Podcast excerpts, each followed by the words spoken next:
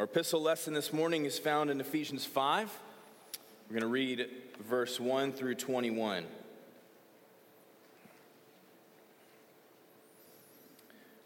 Therefore, be imitators of God as beloved children and walk in love, as Christ loved us and gave himself up for us, a fragrant offering and sacrifice to God. But sexual immorality and all impurity or covetousness must not even be named among you, as is proper among saints. Let there be no filthiness, nor foolish talk, nor crude joking, which are out of place, but instead let there be thanksgiving. For you may be sure of this that everyone who is sexually immoral or impure, or who is covetousness, that is, that is an idolater, has no inheritance in the kingdom of Christ and God. Let no one deceive you with empty words. For because of these things, the wrath of God comes upon the sons of disobedience. Therefore, do not become partners with them. For at one time you were darkness, but now you are light in the Lord. Walk as children of light. For the fruit of light is found in all that is good and right and true. And try to discern what is pleasing to the Lord. Take no part in the, in the unfruitful works of darkness, but instead expose them. For it is shameful even to speak of the things that they do in secret. But when anything is exposed by the light, it becomes visible. For anything that becomes visible is light. Therefore it says, Awake, O sleeper, and arise from the dead, and Christ will shine on you. Look carefully then how you walk, not as unwise but is wise, making the best use of the time because the days are evil. Therefore, do not be foolish, but understand what the will of the Lord is. And do not get drunk with wine, for that is debauchery, but be filled with the Spirit, addressing one another in psalms and hymns and spiritual songs, singing and making melody to the Lord with your heart giving thanks always and for everything to God the Father in the name of our Lord Jesus Christ, submitting to one another out of reverence for Christ. This is the word of the Lord. Let's pray. Father, we do give you thanks for this portion of your scriptures. And we ask that you would guide us this morning, lead us into truth as we seek to understand this portion of Scripture. Would you speak, Lord, for your servants are listening this morning in your sanctuary? We ask in Jesus' name. Amen. In his book, Into the Silent Land, Martin Laird shares a story of walking in a park.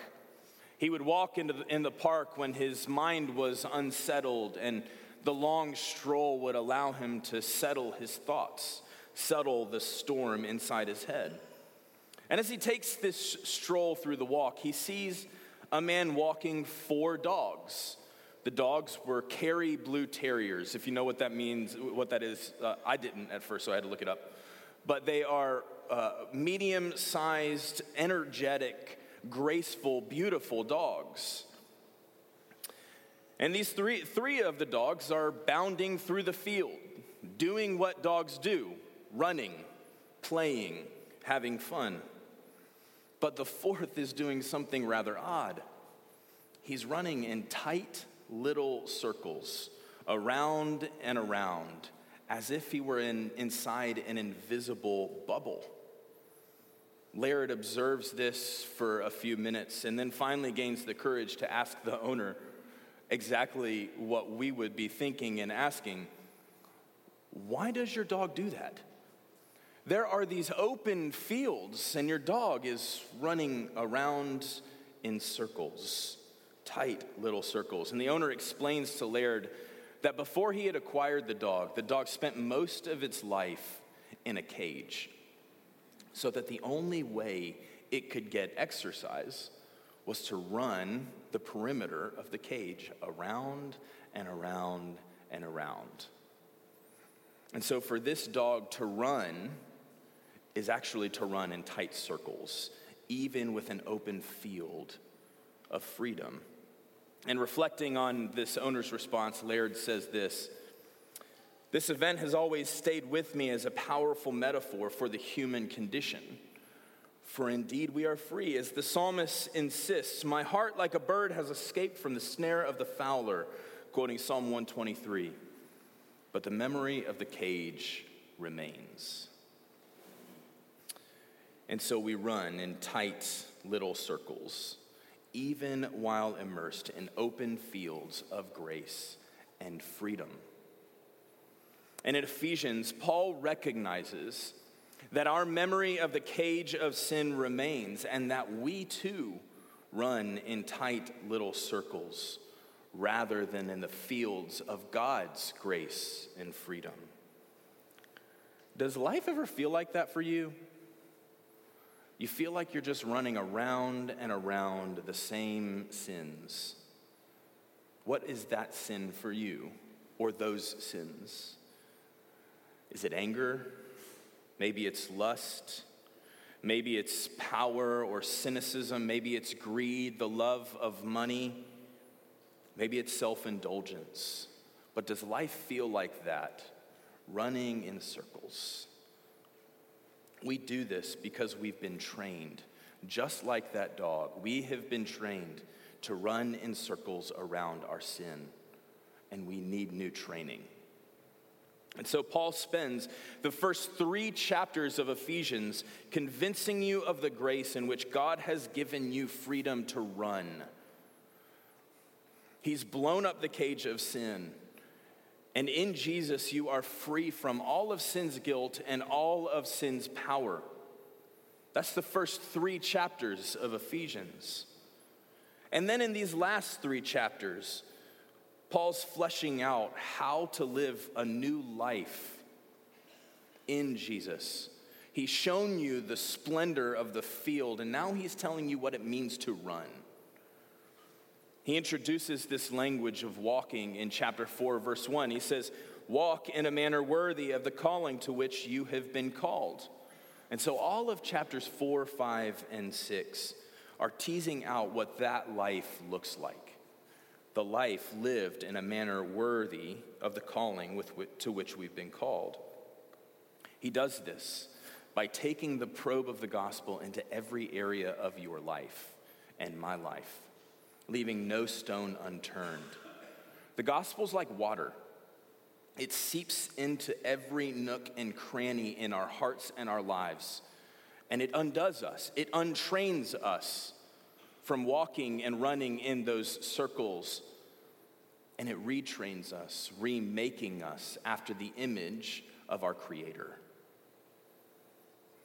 And so, as you can tell this morning, we have some dicey uh, topics to deal with. And I recognize that uh, there are young ears, uh, and so I'm going to try my best to be as appropriate, uh, appropriately modest while we have this discussion but we're not going to stray away from difficult things because Paul doesn't stray away from difficult things because the gospel speaks to different, uh, difficult aspects of our lives. But before we get to those difficult topics, before we get to those difficult things, I want to re- quickly remind you of two things. Uh, there will be a temptation for some of us to say, well, I don't struggle with these things, therefore, this doesn't speak to me. But no one here is free from guilt. All of us have looked at, desired, or acted upon our sinful inclinations. And we are, in de- we are all in desperate need of God's grace. But then there will be some of us who have acted on those inclinations and are tempted to say, I'm beyond God's grace. And the gospel says, No, you're not. Not one person here is beyond God's grace. No matter how far you've gone, you've not gone too far. The well of God's grace is, is far deeper than the well of your sin. And so live with those two things, recognizing that we are, we've all failed. But God's grace runs deeper still. He is far more merciful than we are sinful. So today, Paul is contrasting two ways of life. One is a way of self uh, gratification, the other is the life imitating God. So, we're going to ask a really simple question this morning How do we walk this new way of life? How do we become imitators of God? How do we run the field of God's grace and freedom? And Paul uses that same word, walk, that he used in chapter 4, verse 1. He uses it three times here in chapter 5 to show us what this way of life looks like. And he begins first by saying, You walk in love, verses 1 to 6. In verses 1 and 2, love is defined by God as inherently self sacrificing. Notice he says, Walk in love as Christ loved us and gave himself up for us, a fragrant offering and sacrifice to God. So, love is self giving, it seeks to give yourself for the blessing of others, not for them to be a blessing to you. But then Paul moves immediately in verses 3 through 6 to an area of life that can be incredibly self serving. This is love's opposite self indulgence. He says, But sexual immorality and all impurity or covetousness must not even be named among you, as is proper among saints. Let there be no filthiness, nor foolish talk, nor crude joking, which are out of place, but instead, let there be thanksgiving. Now, sexual immorality, impurity, covetousness, which can also be translated as greed, are some of the hallmarks of Ephesian society and worship. They were often preceded by filthiness, foolish talk, crude joking. You heard a few weeks ago that one of the seven wonders of the world was in Ephesus, the temple of Artemis or uh, the temple of Diana, the Roman or, and Greek goddess. Among other things, Diana was the goddess of chasti- chastity and fertility.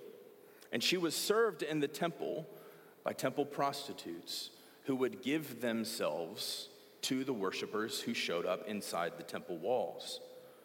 But outside the temple, in social gatherings where people would gather to have conversations and to learn from one another, they would eat, they would drink, they would be merry, they would be enjoying themselves. And then as the wine flowed, sensualized joking and foolish talk would begin, and the party would eventually devolve into debauchery and into sexual immorality of all kinds. And when I say of all kinds, if you name it, it happened in Ephesus. This was a hypersexualized society where no line couldn't or even shouldn't be crossed. Everything and everyone was fair game. Frankly, American society is not much different. We mirror Ephesus in a lot of ways. Now, we don't have big, grand, beautiful wonders of the world like the Temple of Diana, but we do have clubs. We do have stores. We do have TV shows that celebrate the sexualization of the human body. Our culture celebrates sex before marriage, outside of marriage, celebrates it virtually on the internet, corporately at parties, and even in the advertising industry. We live in a society that not only tolerates sexual expression outside of marriage, but expects it, even encourages it. If you don't affirm our culture's sexual expressions, then you're seen as archaic, irrelevant, and ironically, unloving we get accused of being unloving in the biblical sexual ethic. And so Paul says in verse 6 don't be deceived by these empty words.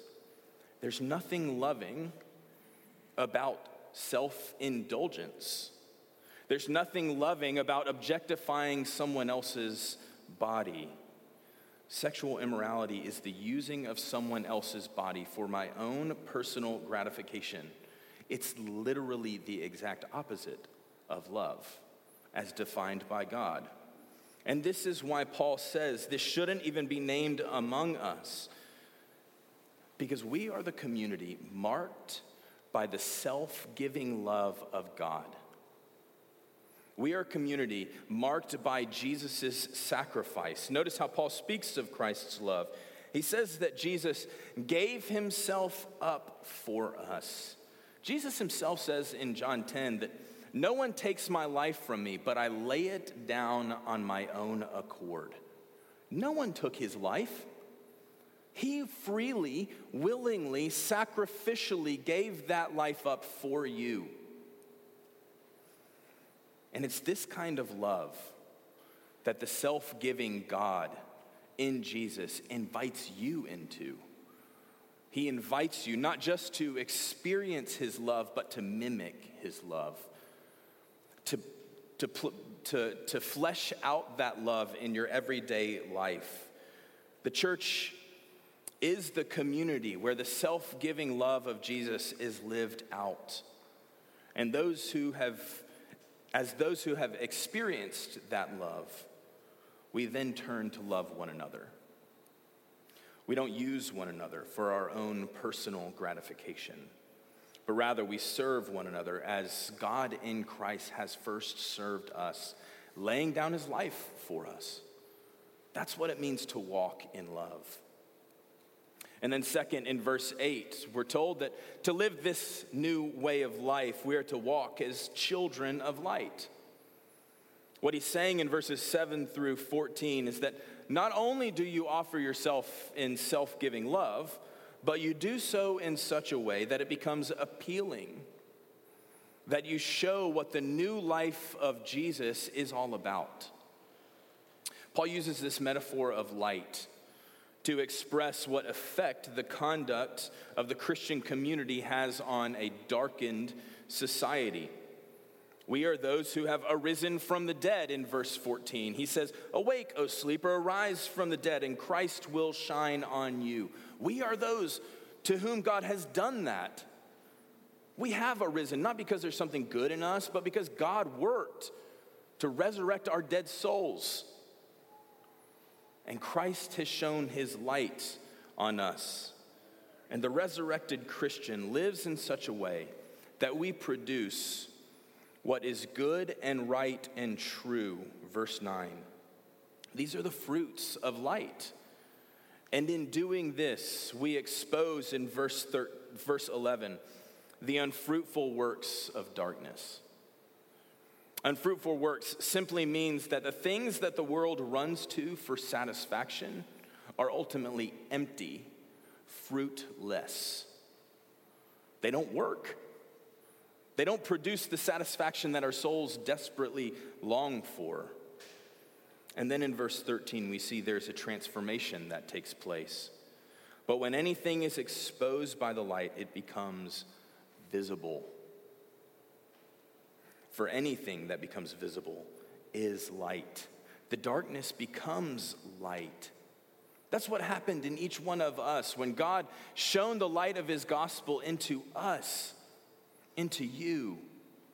He resurrected your soul, giving you life, and then creating you into light, to be light to a darkened world. There's an evangelistic work to walking as children of light. You don't just tell the world what they're doing is wrong. That's necessary, right? It's necessary for us to expose the darkness. But you also show them a better way. You show the way of goodness, righteousness, and truthfulness, and some will come to believe and will become light themselves. Years ago, I was sitting in a class in seminary uh, when a woman from Thrive St. Louis came in to talk to us about abortion in Missouri. Uh, Thrive is a similar ministry to First Coast Women's Services. They, uh, uh, they seek to provide medical care, medical resources, and education for women with unplanned pregnancies in hope of, of, of curbing the abortion rates in Missouri. And what she showed us was a steep decline in abortion rates from 1990 to 2010, just 20 years. But to what do you think she attributed this decrease? It wasn't to picketing Planned Parenthood, and it wasn't to legislation in Missouri. Those things have their place, but that's not what caused the decrease. She said it was to education. Thrive and other ministries like it entered into schools, went, went to the schools where most young women were susceptible to, uh, to being encouraged to get abortions, and they educated them. They showed these young women that there was a respectable and desirable better way. That the be- there was a better way to approach sexual ethics, there was a better way to approach raising a child. If we just expose the darkness of the world, telling them what's wrong, then we leave them in fear and despair. And they ultimately hate Jesus for it because Jesus is the cause of their fear and their despair. We've seen this in the way that the church over the last 150 years or so talks about sex and sexual immorality. We simply condemn it and we don't show them anything more beautiful. We condemn their acts of immorality and they hate Jesus because we've never shown them anything better. We just tell them what not to do. We've shown them, uh, we haven't shown them that God provides joy and satisfaction, fullness of life when we follow in the steps of Jesus and walk in self giving love in marriage as we give ourselves to one another, both body and soul. Now, we're not talking about perfection, right? We said earlier, none of us is free from guilt. Not one of us. None of us are free from accusation. That's why God's grace is so sweet and so beautiful, because He has shown His light unto us. Walking as children of light is not like it's not about walking in perfection. We're all going to fail. The light of Jesus has shone onto our failures. He himself has exposed our shame. He has exposed our failures. And the Christian life is a continual going back to the source of light and letting that light direct our steps. That's what it means to walk as children of light, showing the culture a better way, showing the world a Christian ethic that goes back to Jesus himself. So we walk in love, we walk as children of light. And then lastly, we walk this way of life by walking in wisdom. I heard a really great definition of wisdom a few years ago. Wisdom is the art of living well. It's really simple. It's the art of living well. Another way uh, to say that is that wisdom is the art of living more fully human. And here, Paul says the life of wisdom is characterized by a number of things in verses 15 through 21. He says, Look carefully then how you walk, not as unwise, but as wise, making the best use of your time, because the days are evil. Therefore, don't be foolish, but understand what the will of the Lord is. Don't get drunk on wine, for that's debauchery, but be filled with the Spirit, redeeming the time, understanding God's will, being filled with the Spirit. These are all different ways of talking about the same thing, talking about living well, living a more fully human life. Walking in wisdom means redeeming the time using your time for the things that are good and right and true, because the days are evil. And the days are not using wisdom to walk in goodness, righteousness, and truthfulness. It means not living in the foolish self indulgence of the world, but understanding God's desires and His direction for our lives. And it means not getting drunk on wine but instead of being filled with the Spirit. Now, Paul's not advocating abstinence, he's not denigrating uh, wine and alcohol, but he's simply contrasting the foolish life of intoxication, being filled with wine, being influenced by it. He's contrasting that life with the life of wisdom, the life being filled with the Holy Spirit, being influenced by the Holy Spirit. Yes, we've been given the Spirit, but there is an activity to engage, it's to stay sensitive to the leading of the Spirit. Because remember what would happen in the social gatherings in Ephesus. People would eat and drink, being filled with wine, and the party would devolve into debauchery. These acts degrade your humanity but staying sensitive to God's Spirit, whom He's placed inside you, empowers you to live out what is good, good and right and true, helping you to live a more fully human life. That's what He's doing for you. As you stay sensitive to His Spirit's leading, He's leading you into fullness of life. And this life of wisdom is necessarily learned in the community of faith. He says that we are to be filled with the Spirit, addressing one another in psalms, hymns, and spiritual songs, singing, making melody to the Lord with our heart, giving thanks always and for everything to God the Father in the name of the Lord Jesus, submitting to one another out of reverence for Christ. As we gather here week in and week out, we proclaim the good news of the gospel to each other in our words and in our songs, singing to one another. Yes, proclaiming God's goodness, singing to God, but also singing to one another, convincing each other of the goodness of God's grace.